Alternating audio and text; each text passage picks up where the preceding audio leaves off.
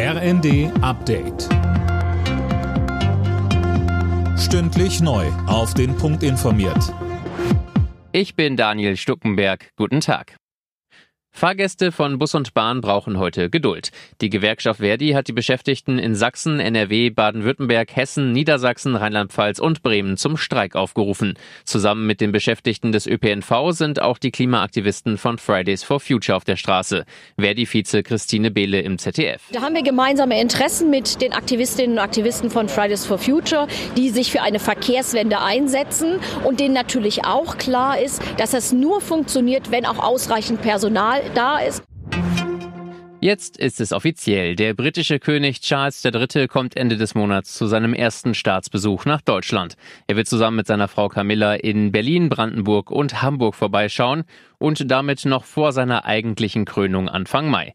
Bundespräsident Frank-Walter Steinmeier sagt, Ich weiß diesen Staatsbesuch umso mehr zu schätzen, als der König sich entschlossen hat, noch vor seiner Krönung zu uns nach Deutschland zu kommen. Dieser frühe Besuch unterstreicht die enge und herzliche Freundschaft zwischen unseren Ländern und unseren Bürgerinnen und Bürgern.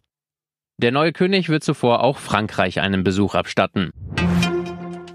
Wir sind am Limit. Dieser Hilferuf kommt jetzt von den Tafeln in Deutschland.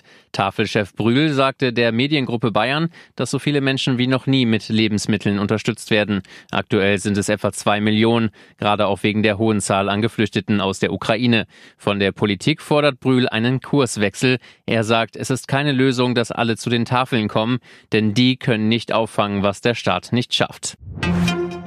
Topspiel zum Auftakt des 23. Spieltags in der Fußball-Bundesliga. RB Leipzig muss heute auswärts gegen den BVB ran. Die Dortmunder haben bislang alle Pflichtspiele in diesem Jahr gewonnen.